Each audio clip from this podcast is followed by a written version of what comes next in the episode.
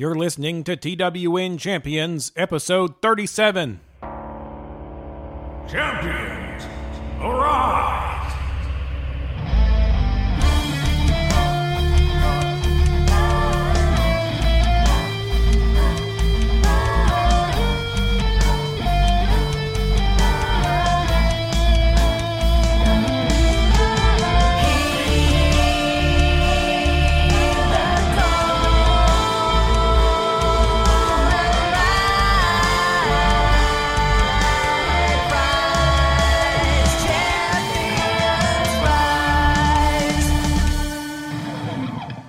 Welcome to the Champions Countdown podcast, where we summon heroes from across space and time to populate our intergalactic museum or something like that. This is episode 37.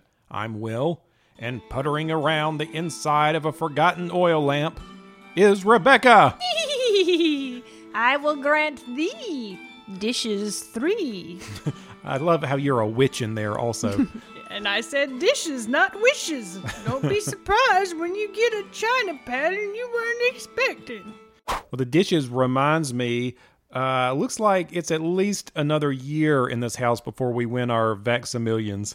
Oh, well, we still have like three more drawings. Oh, is that right? Yeah. Oh, well, okay, now Will is not as read up on the Vaxamillion as I am, but I'm going to let you all Rebecca know. keeps announcing that she's going to be a Vaxamillionaire. yes, I am. So we live in Ohio. This is not a secret, nor is it uh, is it a, so- Source a of shame. I was going to say that. Se- nor is it a secret shame. It's good. It's fine. It's fine. So we we live in Ohio.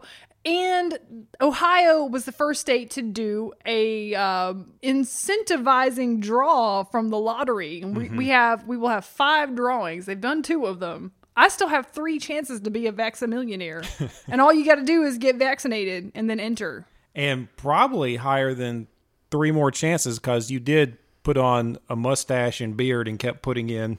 yeah, I did, and I, I, you did, you did also enter, right? Yeah, I did, I did, yeah. Okay, so he did. So that's that's two, like two and four million. We got a great chance, is what I'm saying. Yeah, we didn't discuss whether we share if one of us wins. I guess we'll have to because they're going to publicize your name, and Uh-huh. then so who else will you turn to? Because like you, at least you know that you can trust me from when we didn't have any money,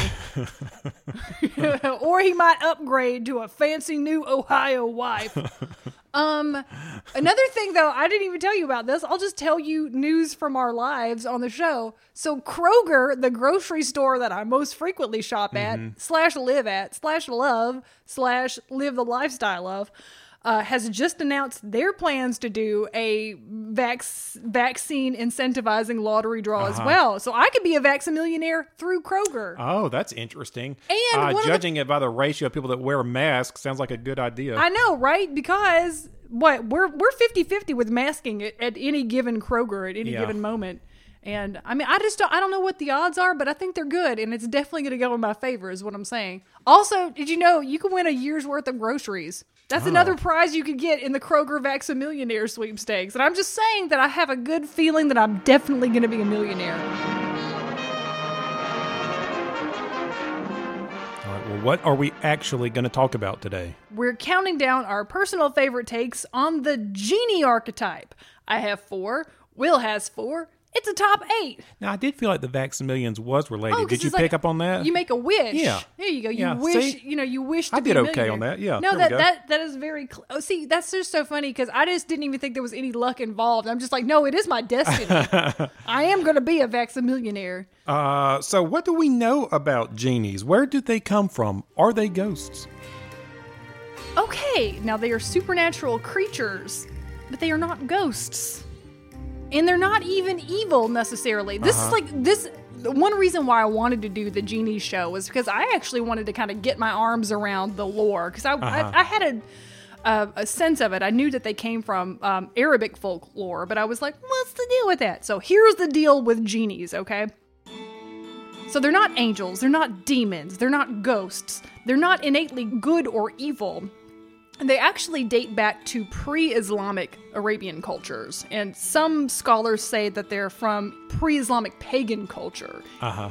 What's really interesting, and what I did not know until I started doing this research for our show today, is that they actually got integrated into Islamic mythology and theology And um, interestingly enough, jinn, which were the sources of the genie archetype that we have today, jinn were actually mentioned in the Quran, which I did not know Uh-huh. Yeah, until we started doing this. Yeah, when I was looking that up, that was surprising to me too. I didn't realize that. So, wa- was it right that they described like the creation of like three types of beings, like like humans, uh, angels, and and jinn? Was that right? Uh, yes, uh, something to that effect. And I'm sorry if, if we misspeak about Islam. Please, you know, I please don't be too hard on us for our Wikipedia knowledge of, of jinn and, and the different beings described because it also seems very difficult from the different translations of, of how the origins of specific things were described but jinn uh, according to the different translations were created out of either smokeless fire or a scorching fire Uh-huh. Okay. and I think it was that angels were made out of light. Oh, you know, so okay, it's so it's like right. So they're they were all creatures made by Allah, but they were made from different sources, right? Mm-hmm. And what's interesting about jinn is that. Um, the original ones in in this early mythology, they can like interact with humans, marry among humans, but then they sort of have some powers, which is they can shapeshift, they can travel large distances, and then they, they sort of exist to bedevil humans, even if they're not evil, right? Although it is also worth mentioning that um, Iblis, who is the uh, Islamic analog for Satan, was a jinn in, in, in their in their version of the story. He was not a fallen angel like in the Christian theology. Um, he was a jinn. Oh, I didn't know that. Yeah, yeah, and and he's one of uh, several jinn who make appearances in the Quran, and uh, they don't have the same sort of powers that we read about when we get to the westernized version of the genie. Right. But it's definitely the same sort of trickster energy. Okay, It's- that's well. it's- Yeah, that's. yeah. A, I, I know. I picked up on the trickster connection too. They're sort of like disruptive to humanity in a, in a kind of Yeah, disruptive, and then of course they also sort of teach to or, or exist to teach lessons. Yeah, There- yeah, There's a lot of power interplay in these tales, right? Is that because of all the wish-related stories? So, okay, I, I know that the wish related stories existed in mythology. The place where they really come out and uh, sort of crystallized in popular imagination is A Thousand and One Nights, which we in, in the Western, which we in Western culture translated to, you know, Arabian Nights. Um, they're like, around here we just call them nights. but anyway, no, um, so those were compiled between the 8th and 14th centuries.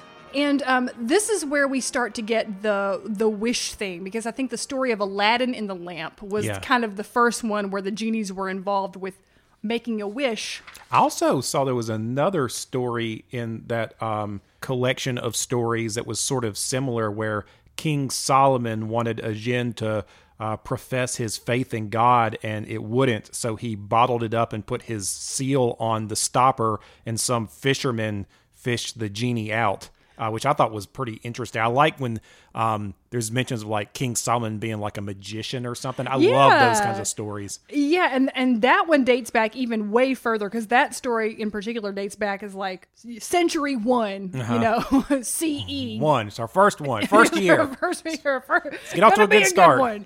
But yeah, no, it's it's really fascinating how all of the different elements that we come to recognize as like in a genie story, they all kind of come from different different places. And a lot of these stories i guess it's also worth mentioning were passed down in the oral tradition and they weren't committed to writing until a bit later. Well, that would make sense because uh, from what I was reading, also whether you're talking about jinn from uh, folklore or religion, they seem to be like um, an explanation for all sorts of like phenomenon that would happen like whether people have seizures or that feeling where you know you say like there's a witch on your chest you know when you're sort of like that half sleep paralysis and things like that too so yeah i was just um, they're, they're a broad explanation for like supernatural occurrences in a lot of places Yeah, it's it's it's similar, I think, in the same way that maybe uh, in in early Ireland or Celtic lore, like the Fae are Uh-huh. responsible for a lot of Oh, yeah, that's a, a a lot of uh,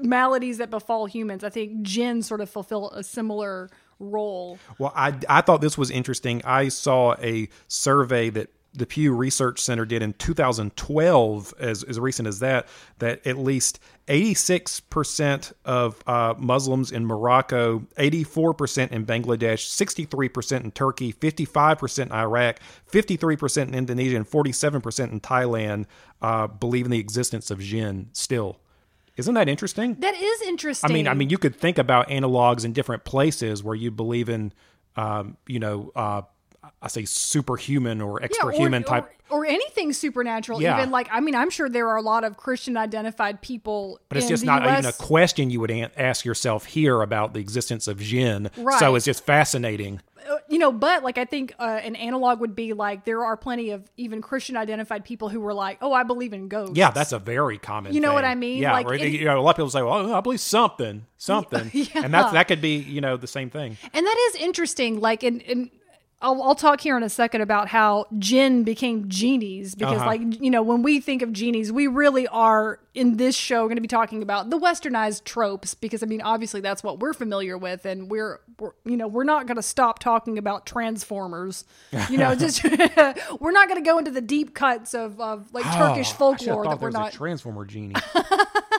I'm, I'd be shocked if there weren't, but if you can't think of one, Oh, maybe there's got to be one when there's some sort of like block and like a hologram came out and would grant, which is like I've been programmed to bestow three. I am honestly shocked that Transformers never did a genie episode. oh, they would have.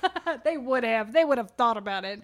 But anyway, that ma- I mean, I'm I'm just saying for our purposes, um, and especially as civilization marched on, we really did sort of uh, Western culture really did embrace the idea of the genie, and this came from the 1706 first English language edition of Arabian Nights or 1001 Nights. And this is a long time ago, too. So, like, the 1700s is still quite a long time ago. In fact, it's such a long time ago that I think it's safe to say that most of the major storytellers in the Victorian era, era and beyond, and um, you know, like we're talking about people like Voltaire and like Longfellow and Alfred Lord Tennyson and like all those dudes were influenced by the Thousand and One Nights tales.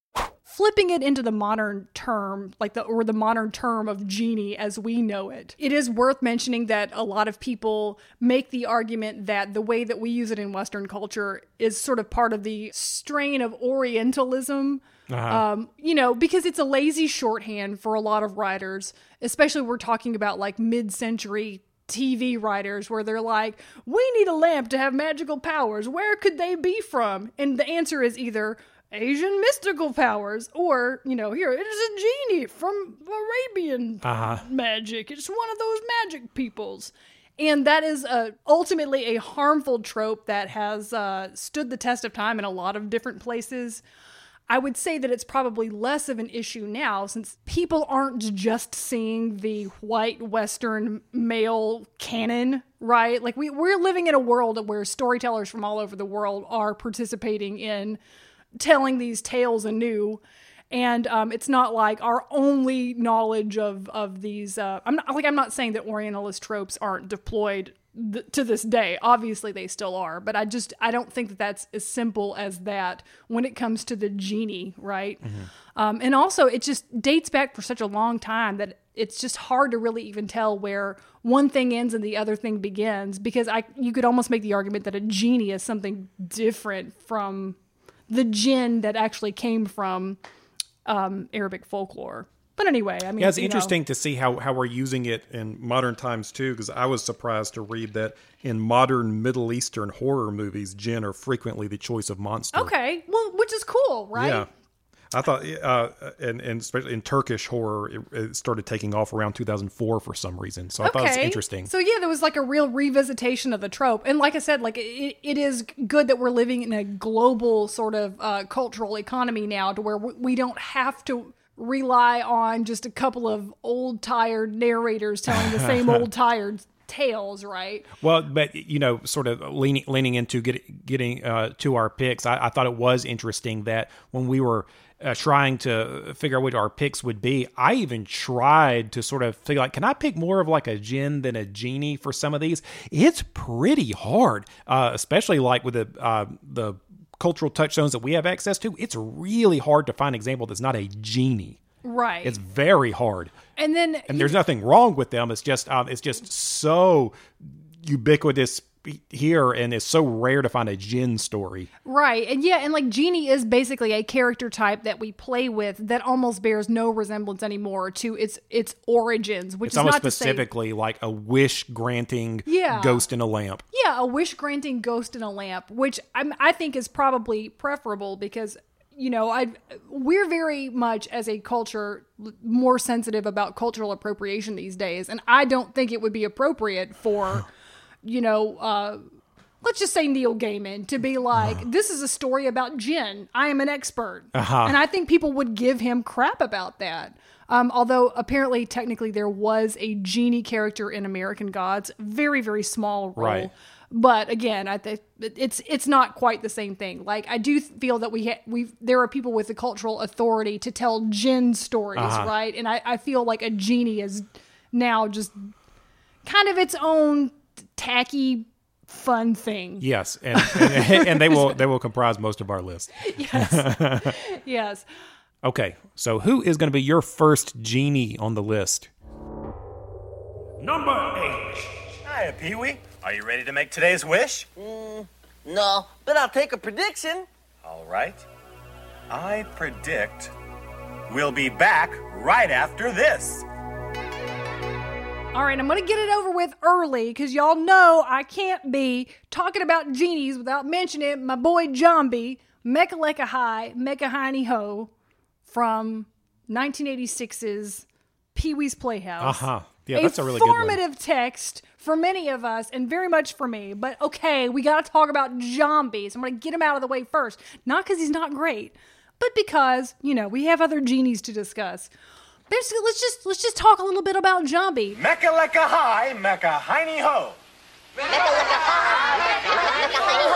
He was one of the many delightful characters on Pee Wee's Playhouse, which I watched religiously as a child and probably love even more as a as an adult, and whose aesthetic still informs my life because my whole Animal Crossing island is completely inspired by Pee Wee's yard in Pee Wee's Big Adventure. Like, and I, that's also just kind of how I want to live my life in real life. So anyway, just very, it's it's, it's a great wacky aesthetic because it's a little bit retro futurism. Yeah. It's very campy. It's also just really cartoonish and fun and big.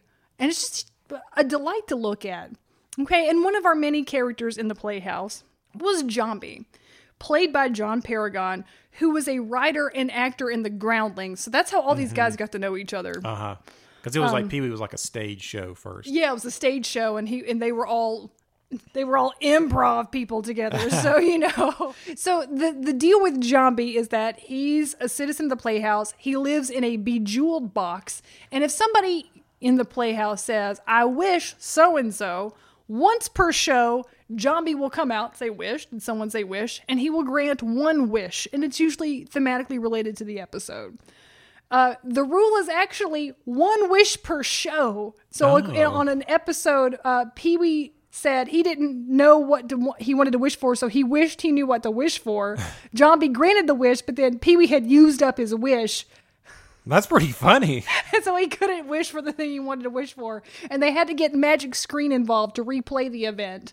And Pee Wee felt taken advantage of. This is from this is from a wiki, which just made me die laughing. And then also the rules of Jambi is that Pee Wee can transfer his wish to another person. So one time, Cowboy Curtis wished to replace his boots that were old and worn out, oh.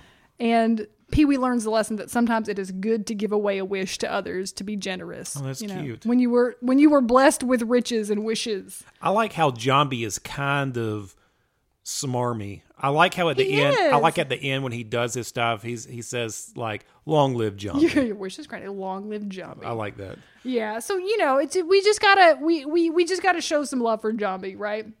And then I'll, I'll close this off with a. This is from the same wiki, which just made me die laughing. They gathered a list of his likes and dislikes. Okay, so Jambi's likes are soup, Reba the mail lady, Doctor Jenga Jenga, and going in the magic screen. And his dislikes are his allergy to dogs, people screaming in his face, being sick with the wish flu, and headhunters. Headhunters. Oh, he is a disembodied head. I guess I guess that makes sense. It makes you very coveted That's among so that group. funny. Wow! Jambi, you must have a green thumb! Among other things. Number seven.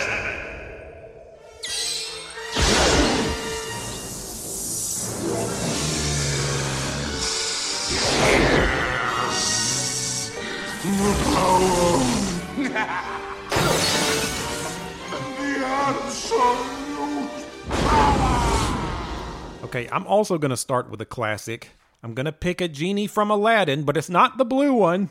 This is Jafar, who was transformed into a terrifying red genie at the end of the first Aladdin movie. Okay. And what would and it's always more fun to talk about the evil character anyway. Yeah, yeah, and I and actually I was going to talk about that point too. Um, you know, I remember a lot about Disney's Aladdin. We were saturated with Aladdin stuff around 1992. We live in a world that is like full of niche media now, but at the time, the synergy was out of control. When a new Disney movie came out, uh, here was the places it showed up. You've got the movie, video games, school parties, uh, your chorus program. Your chorus program, and that was then a, a big few, one, the chorus program. And then once they spl- they splurged on that sheet music, even several years later, That's right. Your band concert, because I remember playing "You Ain't Never Had a Friend Like Me" in some like Yeah. county honors band performance several years later. oh boy, you know they arranged those parts simpler. That's funny. well, this was honors band, Will. So da, da, da, don't da, know. da, da, da, da. That's so funny. Yeah. Lots of awkward middle school whole new world duets. yeah, yeah. Um, that Oh, is uh, so school funny. School dances, School dances. school dances. Yeah, uh, birthday cakes. Um, oh, by the way, the sh- real sheet music thing.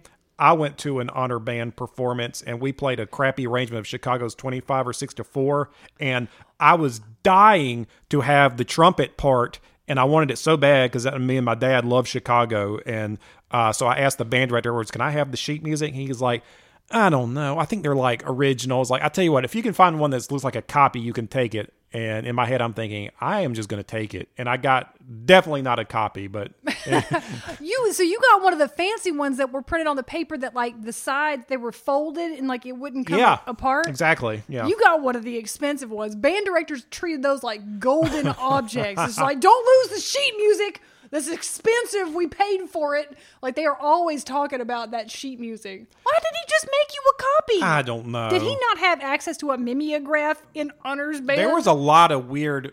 Uh, I, I can't. I can't go off the stage. There's a lot of weird honors band directors that would try to give you life lessons. It was very odd. Oh, also sitcoms. Remember? Sorry, Remember, yes. S- Steve from Full House was the voice of Aladdin. He was. And then also uh, in one of the episodes of Full House, Jesse and the Rippers, or Jesse, did like an Aladdin rap. Remember when they were trying to get him uh, to be a big pop star, and they're trying to show like all the things the producers wanted him to do. So it was Aladdin was in your it face. It was all over the place. It really was. heart is gonna hang. How long? Forever! Do the chess man. okay, so you remember a lot about the plot of the movies because of this. Do you remember the Jafar genie, either how he looked or how it happened? I don't. No, can I tell you? I don't think I've ever seen Aladdin. oh, really? But I feel very familiar with it because of all of the aforementioned reasons. Well, uh, in the course of the movie, Jafar, who is the vizier to the Sultan, and you know he's up to tricks, and Iago, who is Gilbert Gottfried, and he's great, is his little parrot psychic. Um, Jafar gets the lamp.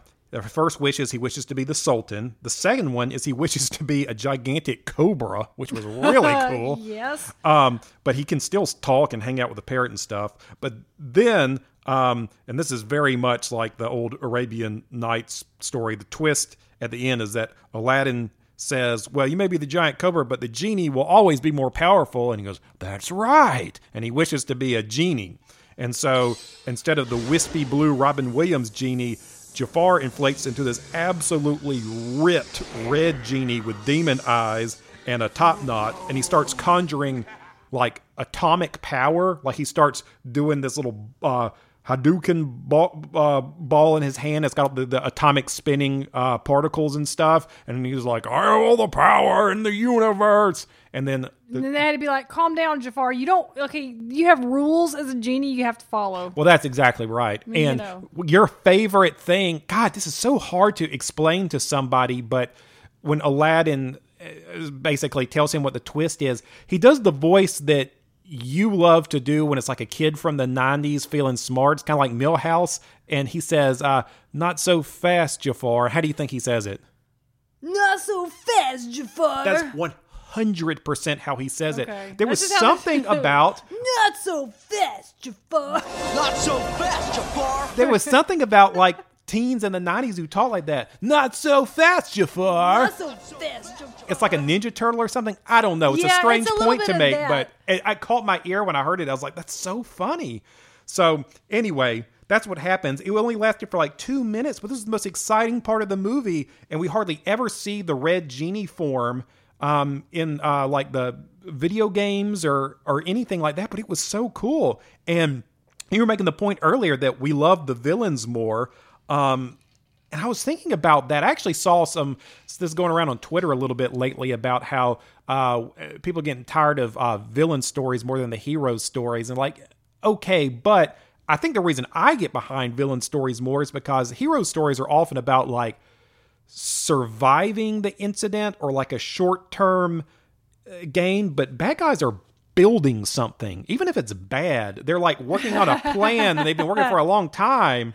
Yeah. And yeah, heroes are reactive. Yeah. Villains are proactive. Yeah, and We should all learn from villains. They've been worked for years on a death ray, but it's hard not to be sympathetic by the person working hardest in the story. And there's these. That's true.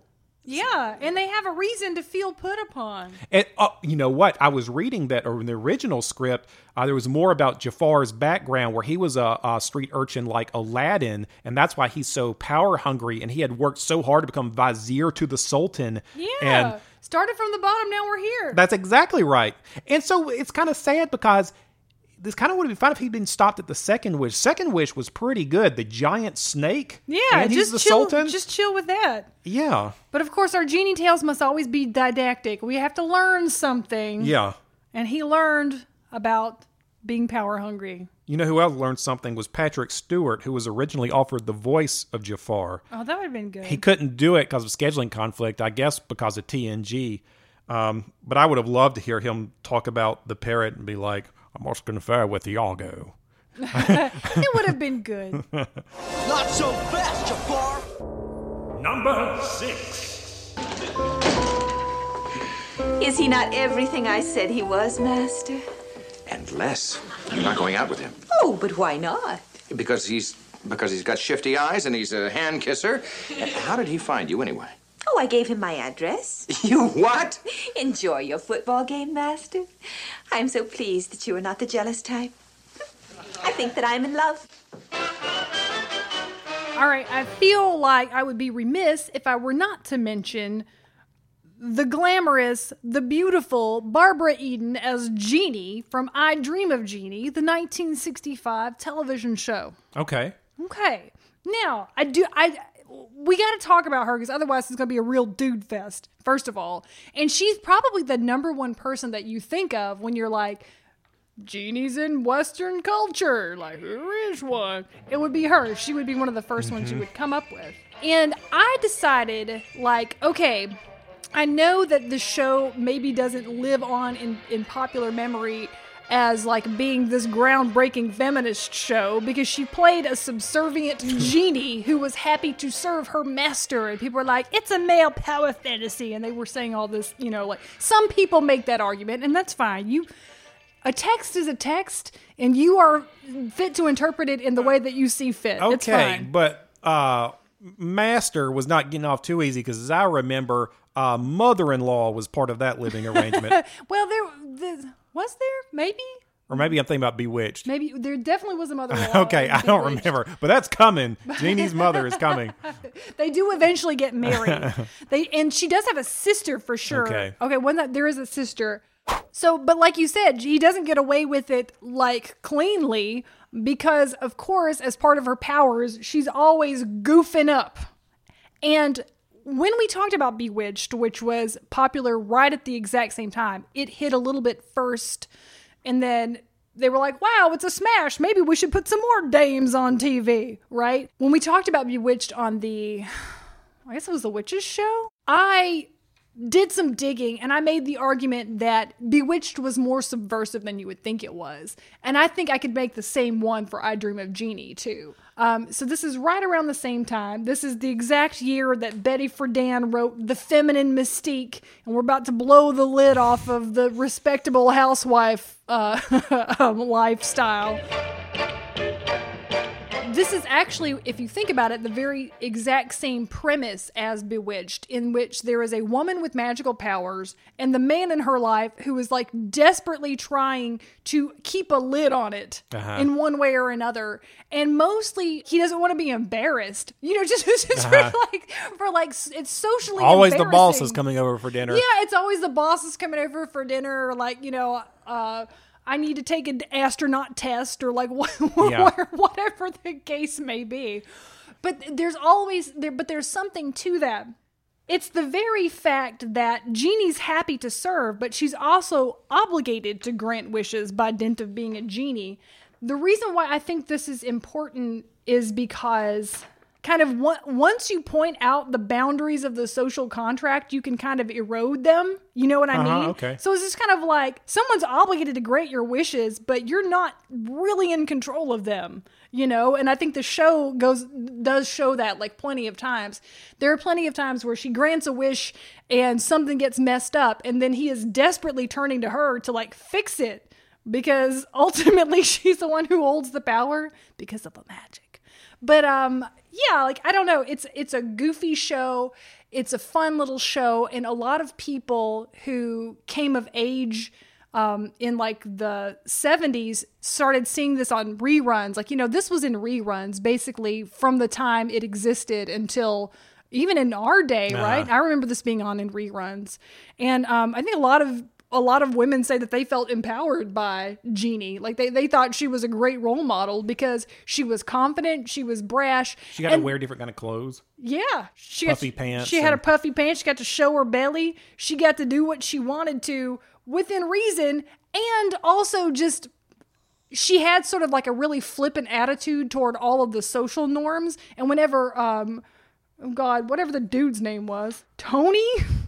She would always just have Tony explain why something was important, which is another thing similar to what I was talking about about when you point out the the boundaries of the social contract, you sort of see how arbitrary they are. And he's like, "Well, I have to watch the football game." And she, you know, like you have to ex- if the more you turn to someone who is talking about something inevitable and natural and say, "Explain it to me. Why do you have to do that?" Then that's how those things start to crumble. Oh, okay. You start to question them. You, you Yeah. have to make them say it out loud. That's true. Yeah, and she sort of had just like a real flippant attitude about all of the stuff that he thought was so important. Well, um, uh, can you remind me? Was her lamp found on the moon? okay, he crash landed. He was going to space. He was an astronaut. It wasn't the moon, but he crash landed on like a remote Pacific island. But he was.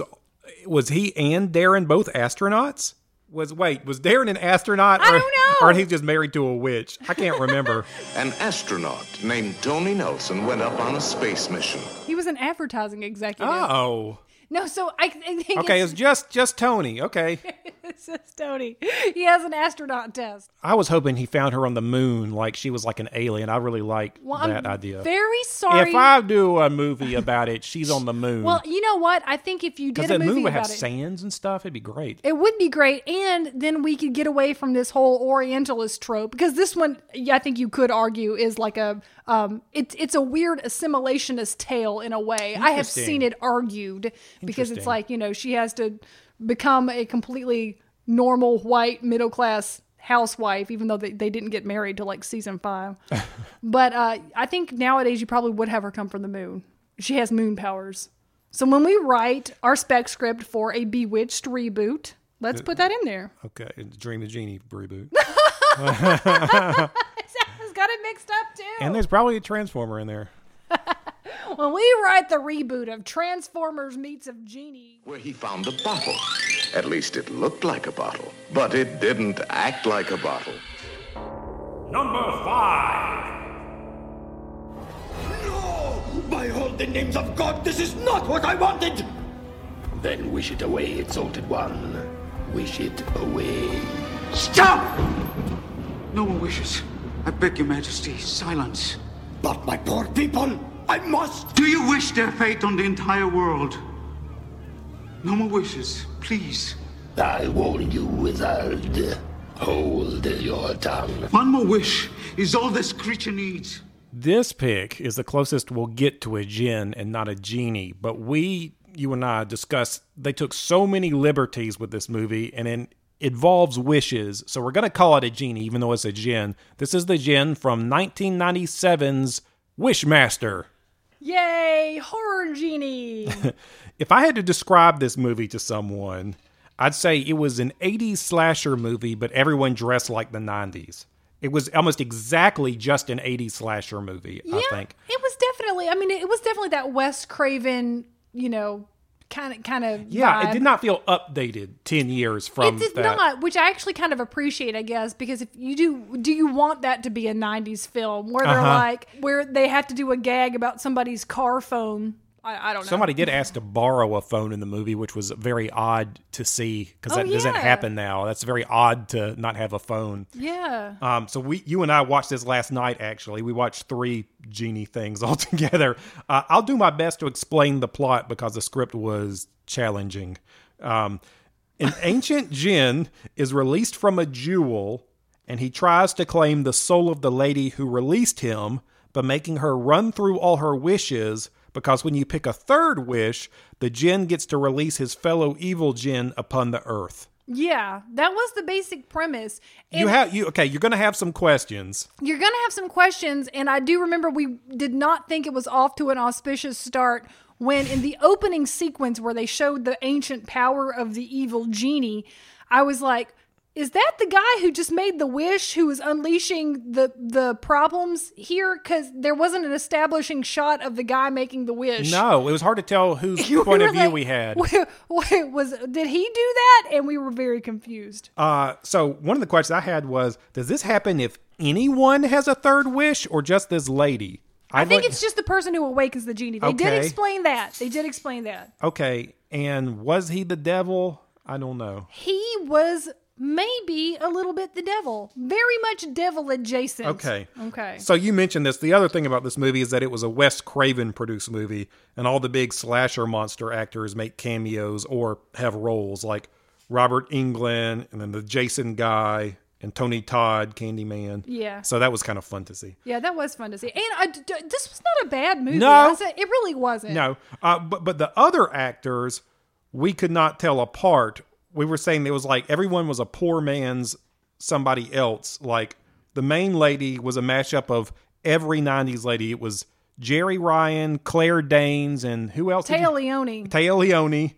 Um, there were like two Josh boyfriend guys we could not tell apart. It took us a while to figure out. So what, th- there's a plot point in which the evil genie man can adapt human bodies or faces from someone whose face he literally takes. And for a minute, I thought he had taken the face Of one of the Joshes. of one of the bo- of her tragic boyfriend. And I'm like, oh no, it's just It's another just some guy. It's just another brown haired '90s It's man. It's just a '90s man. I and then couldn't the, tell. And then the pawn shop owner and the appraisal shop owner, I thought were the same. Like I couldn't. it was very weird. And also that folklore lady was like a. You say she's like a. She was a poor man Shirley MacLaine Yeah. with Liz Taylor's haircut. Okay, but Wishmaster is a. She was ge- good though. I, I Yeah, don't she mean was to fine. be rude. She was. They were good. Everyone was good. Uh, but the Wishmaster is a Jinn, and when he's summoned, he comes out as a slime baby, but he grants a tricky, deadly wish and gets more powerful. And that's when he first gets the form of a man. And then Rebecca immediately says, Look at his butt.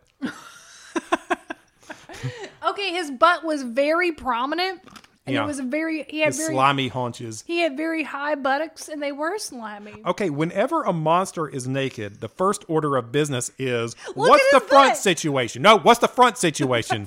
That's immediately what I'm thinking. Like, is it going to be like a Ken doll or are they just gonna hide it? What are we, what's gonna happen with this? Yeah, we you gotta you gotta tuck that away in your mind neatly so you know you know like what are we what are we doing? Yeah, I'm here? anxious until I know how they're gonna handle it. It's like okay, will he have a tattered loincloth? And the answer is probably. Yeah, and as I recall, um, we did not get an answer to it. He just had his back to us when he didn't have clothes. No, and he got some he got some clothes real quick. Too. Yeah.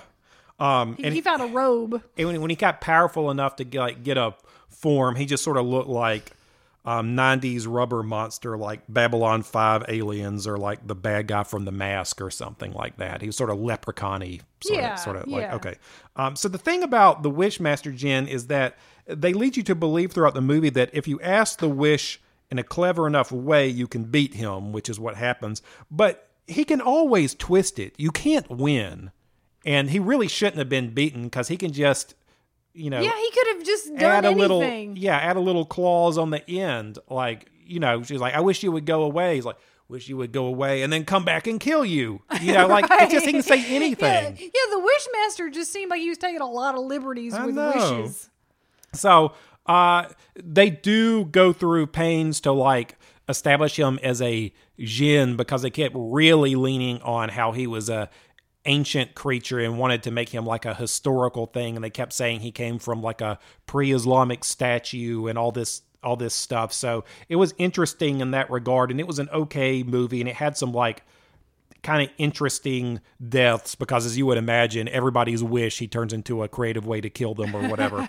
Um, other highlight was at the police station when there was some bedlam, bedlam somebody says somebody get some cuffs over here which i thought was funny like you're the poli- no police officer has handcuffs on them right now Somebody get some cuffs over. here. that was somebody's ad lib line in the back made me laugh Ah. he was like, "Yes, nailed it." Careful what you wish for. Number four.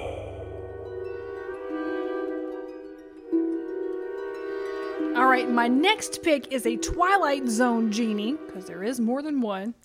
that did come up a lot. But this is, and excuse the spoiler from a show from 1963, but this is George Hanley from the episode entitled I Dream of Genie. This was a Okay. season four episode. All right, now the premise of this one, because I'm going to tell you the premise and the twist, because come on, guys, it's I can spoil the Twilight Zone. Okay, you have had how many years to watch it, and if you're alive since since 1963, you've had all the years of your life to watch it. So we're just gonna we're just gonna do it. Okay, so this is a this is a fun take on the trope, I think, because this story is about a real meek, dorky dude named George Hanley who blah blah blah stumbles onto a magic lamp blah blah blah and he is someone who is like very much overlooked at work uh not really like uh getting the attention of the woman he's interested in etc etc he gets the lamp. Out comes the smarmy sophisticated genie. And um before he commits to making his wish George Hanley undergoes like a, a series of extended dream sequences where he imagines how the t- wish could backfire. Because Okay. if you are an anxious, nerdy person, Uh-huh. you're going to do that. oh that is interesting you hadn't seen that before is that he's Exactly. overly concerned about it Yeah, he's overly concerned about it. And so he has these extended dream sequences. In one of them, he was like, okay, well, what if I wish that I'm married to a movie star and, you know, this is going to be great. But then he imagines all the ways that he gets like cuckolded by like the male co stars and how like his wife is this terrible, vain shrew who doesn't want anything to do with him because all she cares about is her fame and her beauty.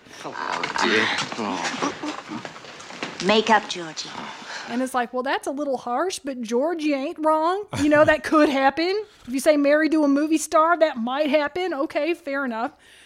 He dreams then about what if he had a lot of money. And then so he becomes like a super wealthy tycoon, but then soon realizes that it would grow boring to have more money than you knew what to do with. Like you would just get bored of trying to give it away and trying to do stuff with it. And ultimately, it's like any other drug. Mentally, it can't stay stimulating for too long. okay I mean, I'm sure Jeff Bezos has to like hunt humans for sport on an island to get that dopamine, right? Mhm. So so George Hanley has this all figured out. So he's like, "Okay, I don't want to do that."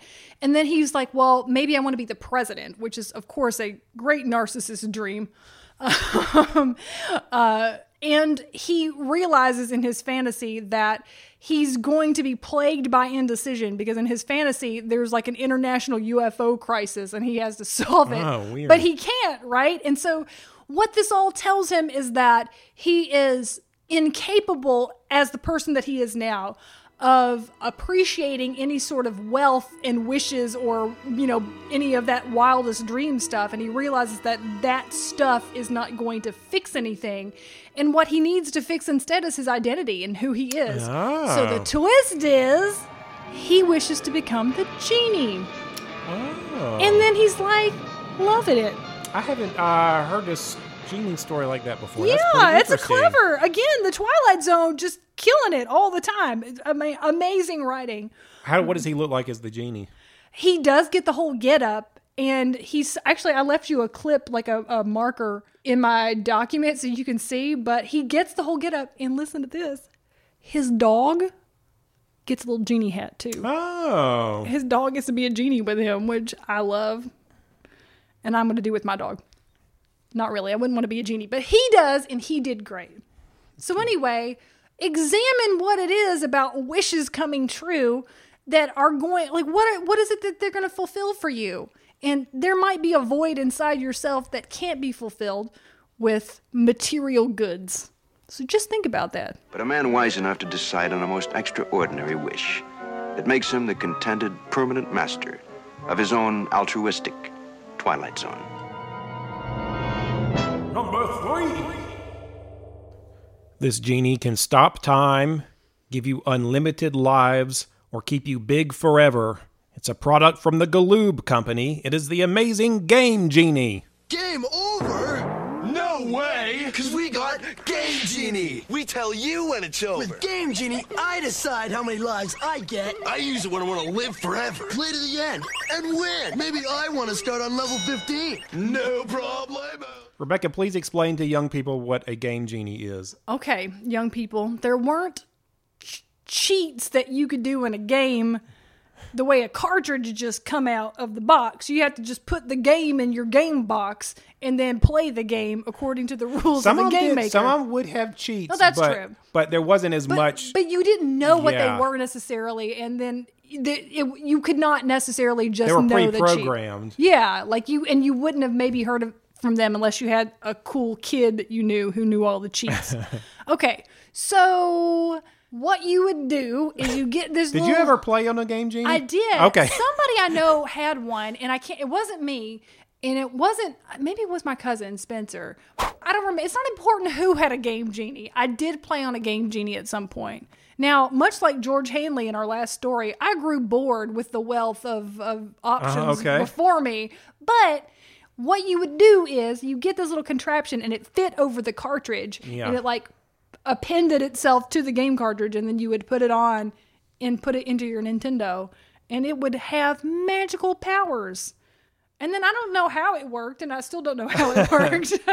but Well, you you made a good point that uh, before like patching and ubiquitous save features for like uh, new generation consoles, we were at the mercy of however a game was programmed and shipped out, even if they had some uh, pre-programmed cheats that you could use. And the point of a lot of games at the time was just not to die. yes, and which got stressful. so you got a lot of platform games. So Galoob made this product that was pretty much like a ROM hack or something that changes the source code to let you manipulate stuff in the game. And so you could do things that weren't necessarily uh, intended for you to be able to do. So, for example, um, they gave you codes you could put into the Game Genie screen uh, that you could use for games like Mario 3 to like stay big all the time or Sonic the Hedgehog. I I remember the, one of the ones for Mario 3 was like f- eternal flight. Like you just fly the whole time. Okay. Uh, and then they and they had some funny commercials because it was such a such a revelation at the time. They had some funny commercials where like these terrible Bill and Ted knockoff teens were pretty much explaining to you how it worked in the commercial. Which And- they kind of needed to. I 'cause know. I'm still not sure how it works. I mean, you know. Attach it to most of your video games, like Double Dragon 2, Super Mario Bros. 3. And buckle up, cause you'll do what no video dude has done before. You can go to any level, get unlimited lives, live forever. Like a video zombie. Excellent. Sega loved these guys and they worked with them and collaborated on a lot of codes and stuff you could use for video games.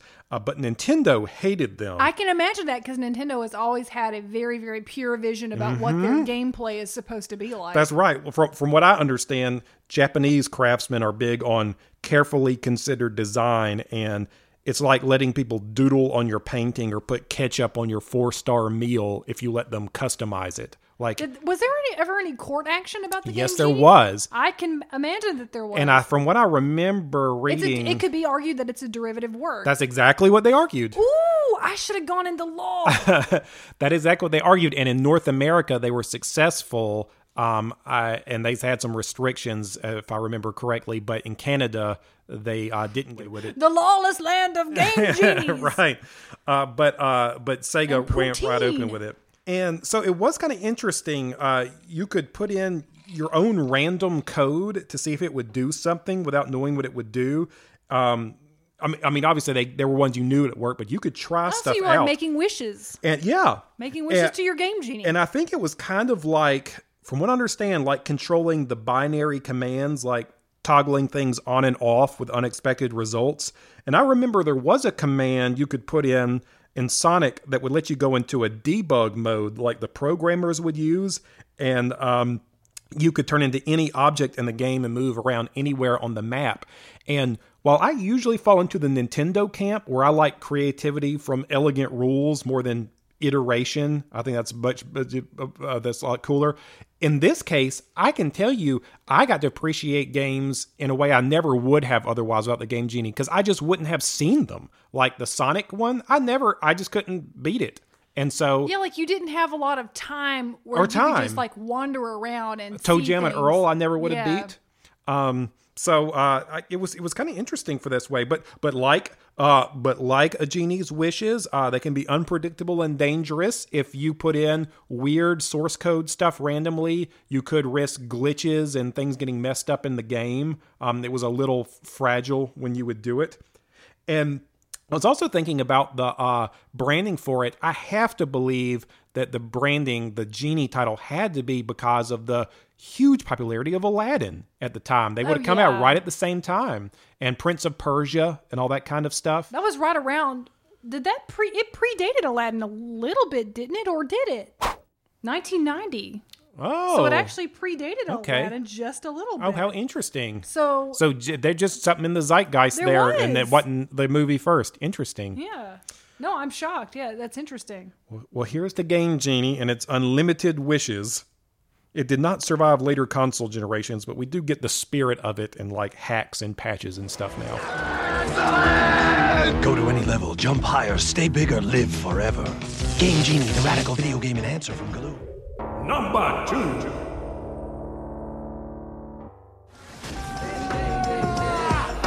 Who dare to wake me? Now, Are you like really lonely or something? A kid who never asked for anything but trouble Make you be wishing and I'm out of your face. Listen, Mr. Psychopathic dork in the basement. I don't think you're ordering anybody. has inherited a genie who just won't get out of his life. You gotta want something, kid. Then I wish I had junk food from here to the sky. Closing in on the number one, but not quite. I gotta give you my number one pick, or my top pick, which is our number two pick, and that is Kazam, ah. the title character of the 1996 film starring Shaquille O'Neal as a rapping genie. I mean, I knew it was coming, but I forgot that this was happening. So, So here's the thing. In 96, I would not have seen Kazam. Why, you know, like I was definitely too grown for that, right? And I feel like a lot of people misremember, first of all, the existence of Kazam. Mhm. They think it was a movie starring Sinbad called Shazam, which did not exist. But I would have watched it. I I, I love know. Sinbad. I think he's so funny. we he's love- very good on his feet. we love Sinbad in this house. And Sinbad the Sailor and Sinbad Yeah. of, of SAS comedy fame. But uh, no, that was not it. Although Sinbad did play a genie in a Nickelodeon sketch, and that's why Oh. people misremember that. Okay. But okay, all right. So this, I wouldn't have been the target demo for Kazam, and that's fine because I watched it yesterday, and I was very shocked to learn that I love the movie Kazam. It was really good. It was pretty. It was pretty cute. It really was. Okay, here are some points of surprise. Now, you're on IMDb and you read a synopsis that says Shaquille O'Neal plays a rapping genie. Now, you're thinking there's going to be a lot of non diegetic rapping that the genie does from the get go in the film. Like he comes out of the box. He's like, My name is Kazam, and I'm here to say, Yeah, I would say he's I'm going to grant Mitch is in a major way. I'm Like, yeah yeah. I'm I'm, know. I'm saying he's he's not rapping so much as, as he's rhyming. Yeah, his natural rhyming abilities and the fact that he was trapped in a boombox, I think, are the things that made him have a rap career. Because it is actually a plot point in the movie Kazam that the genie gets to have a rap career. Yeah, he has his develops own- his career in the in the movie.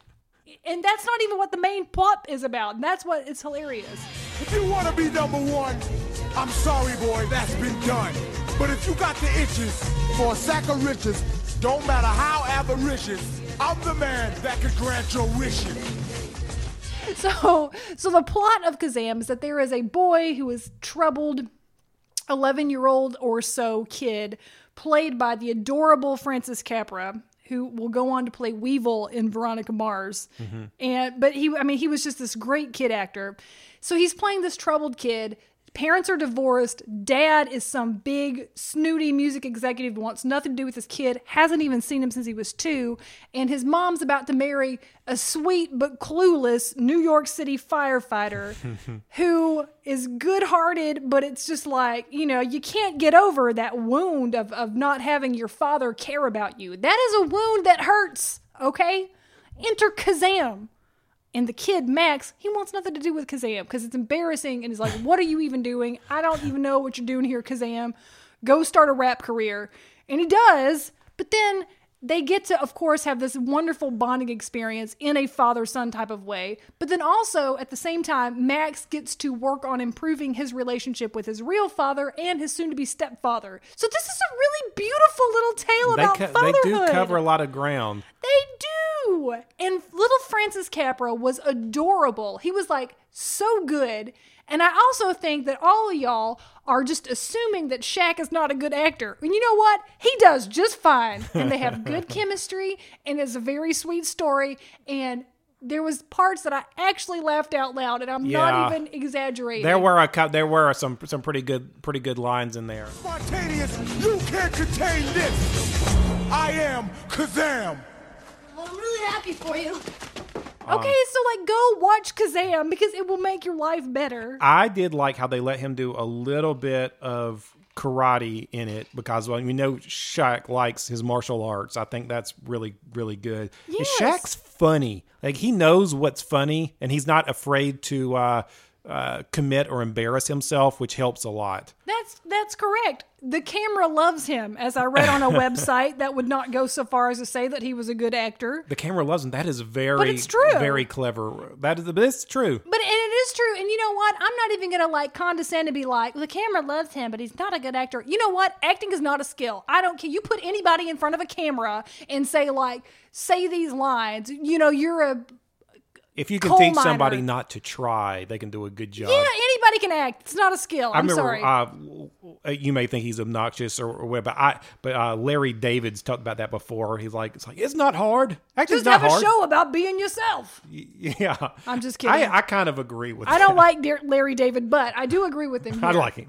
But I do agree with him here. But anyway, Yeah. Shaq, a perfectly respectable actor, a good performance, a solid family delight, and like you get to see all kinds of people at like a rap club in the middle of the day dancing to New Jack Swing beats and songs that are unlike yeah, any some rap. of sometimes um, Sha- Shaq's uh, rapping at his concerts, at the Genie's rap concerts, get interrupted by having to grant wishes. That's yeah, funny too. this is some drama. There's drama and there's conflict. It's a really sweet story. So go watch Kazam.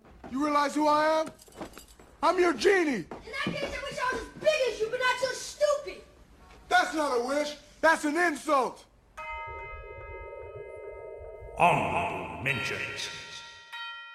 For honorable mentions, uh, we discussed that the one both of us almost picked, but it was sort of hard to talk about, was uh, Bartimaeus from the Bartimaeus sequence books. Yes, and those are great books. Those okay? are really good books. Don't let the YA label Ah, I was gonna say deter you from reading books. They aren't YA. It's only YA because they have young protagonists. Young but, protagonists- But he's treated like an adult would see a kid. It's not like they treat the kid like we're romanticizing being a teenager. It's definitely an adult's perspective, an adult's like level of writing. It's very good. Yeah, I'm just gonna say don't sleep on YA just because they don't describe titties and people aren't aren't having sex with each other in why You know what I mean? Like it's okay. Like The Hobbit is definitely YA. Technically, the entire Lord of the Rings trilogy is YA. Oh, interesting. Yeah. I mean, you know, technically, Frodo was a young protagonist. You know what I mean? Like it's a young person's story. yeah, it's hard to explain the, the uh, Bartimaeus, but the uh, Bartimaeus books. You know, like when you hear it, you might think the premise is sort of Harry Potterish, but it's it's almost sort of like um,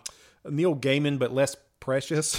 uh, it's really good. Neil Gaiman, if he did, if he weren't pleased with himself, Yeah, it's re- they're really good. I, I enjoyed. I enjoyed quite a lot. No, I enjoy those quite a but lot. he's a he's a Jinn. Uh, the the character Barnes is a Jinn, and he gets summoned, and he's very funny and uh, likes tormenting who summons him, but ends up having to work with the kid who summons him. It's pretty cool. Yeah, yeah, I really enjoyed that, and I I ripped off a whole lot of that lore for Curdle Holler, but that's okay. Just with a couple of minor characters, just the whole being summoned. Thing. Oh, thing. sure, sure, Yeah, sure. that totally ripped it off from Barnabas. It's fine. You're like, don't tell anybody. No, it's great. I I really like those books. Yeah, the only other thing I had to add to that is this is not even real, but um, because he gets trapped in an urn sometimes, you think the Undertaker could be considered Oh, that's funny.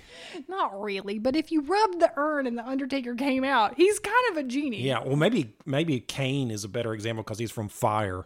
So So Kane, who is now currently the county mayor of my home county, could count as a genie. I almost picked um, Mr. Mxyzptlk, the old Superman villain, who's sort of like a, a trickster uh, god from the fifth dimension. I think you could make an argument there, but Yeah, yeah, Okay. yeah. Okay.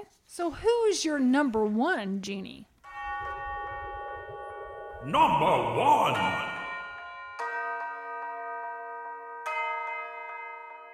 the number one genie, the strangest genie of all of these, is desperate for a vacation with all his pals. This is Janine's genie from the 1986 Ghostbusters episode of the same name. It's that old brass lamp of Janine's. My lamp? What? When I released the genie, I must have released all those ghosts too. Little genie. But don't worry, I'll fix this in a jiffy.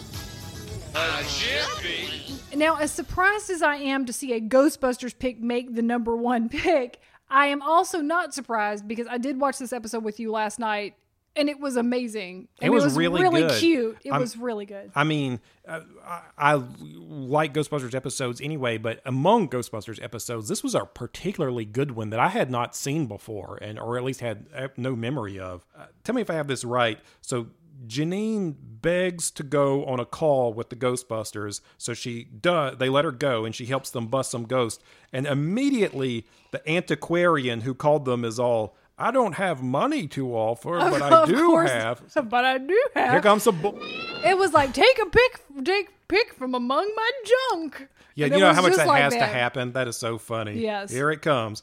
So Janine buys an old lamp, and everybody in the car is laughing at her. But she wishes she were the boss of the Ghostbusters, and then a genie pops out. Yeah, and he makes it happen.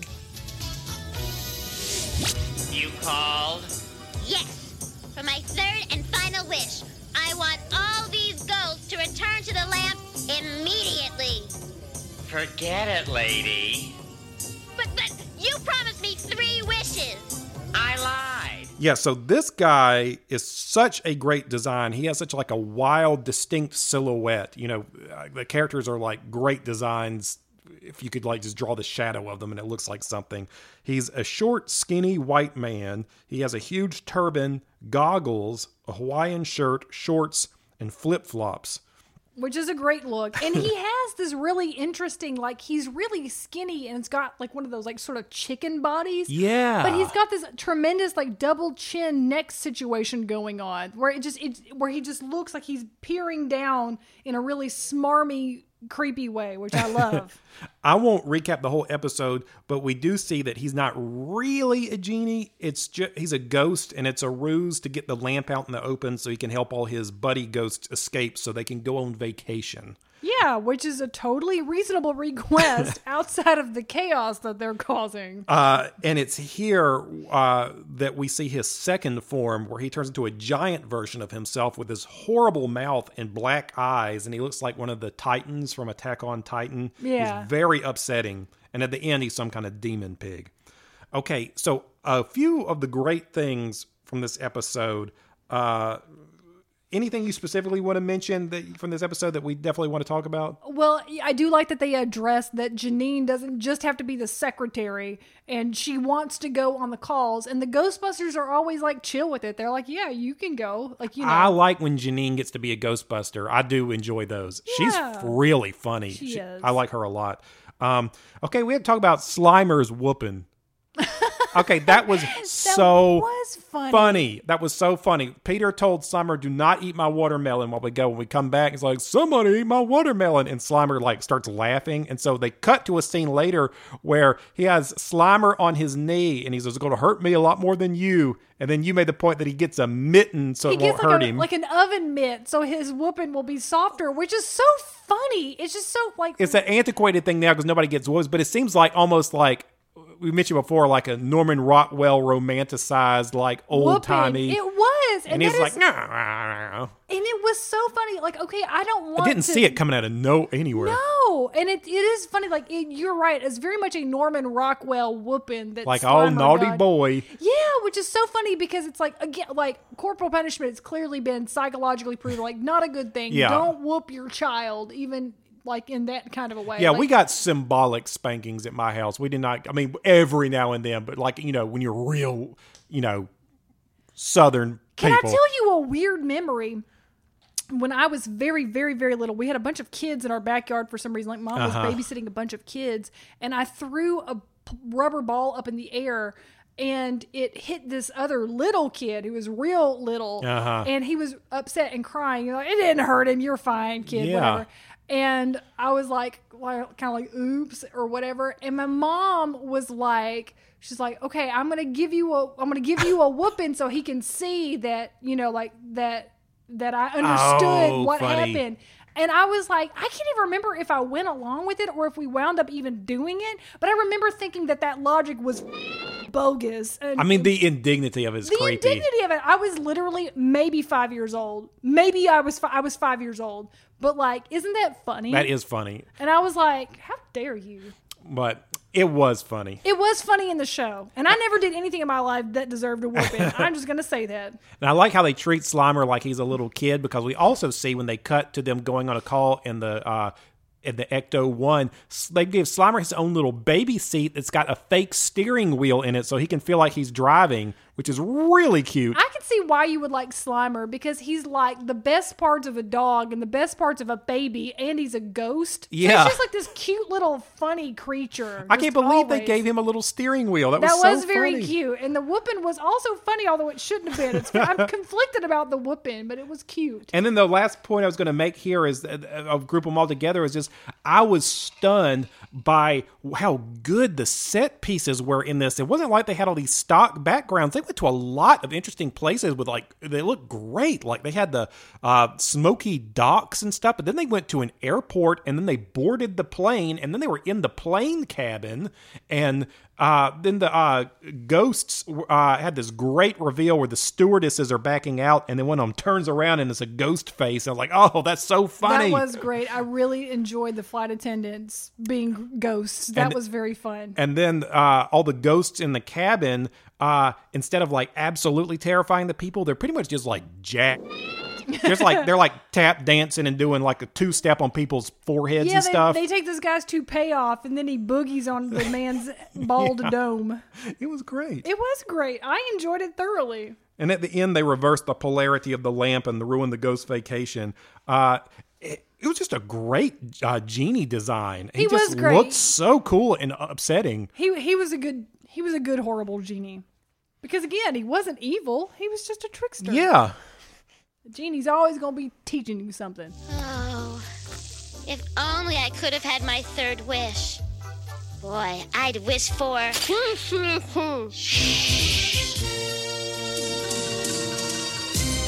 Okay, uh, one of the things I learned about genies is that you can't win with wishes. Like, don't think, don't try to outsmart them because they can just do whatever they want to with it. It's true. Yeah, you can't. So we learned you can't outsmart a genie, and then also that your wishes won't change all your problems if you don't work on yourself first. Okay, so just remember that, and I'll try to remember that next week when I'm a Vaxamillionaire and I can't talk to any of you anymore. just kidding. Okay, well, if you have thoughts about this list or your own suggestions, email us at rumors at thewizardsnightshirt.com. Or, Rebecca, where can people get in contact with us? Find us on Twitter at WizardsNSPod or visit thewizardsnightshirt.com. You already said that.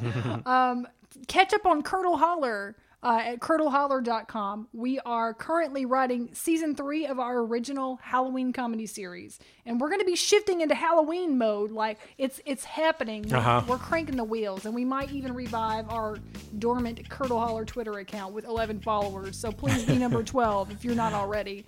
But we do appreciate the 11 that we have. Y'all a bunch of jabronis out there in this world ignoring the, the glory of this show. It's so good.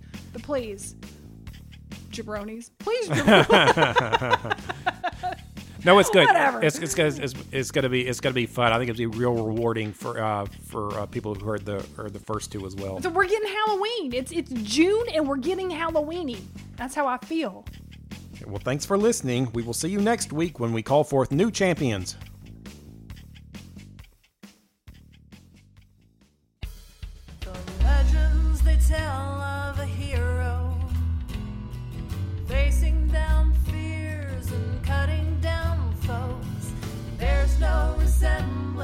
What you know when your own deeds feel humble and few.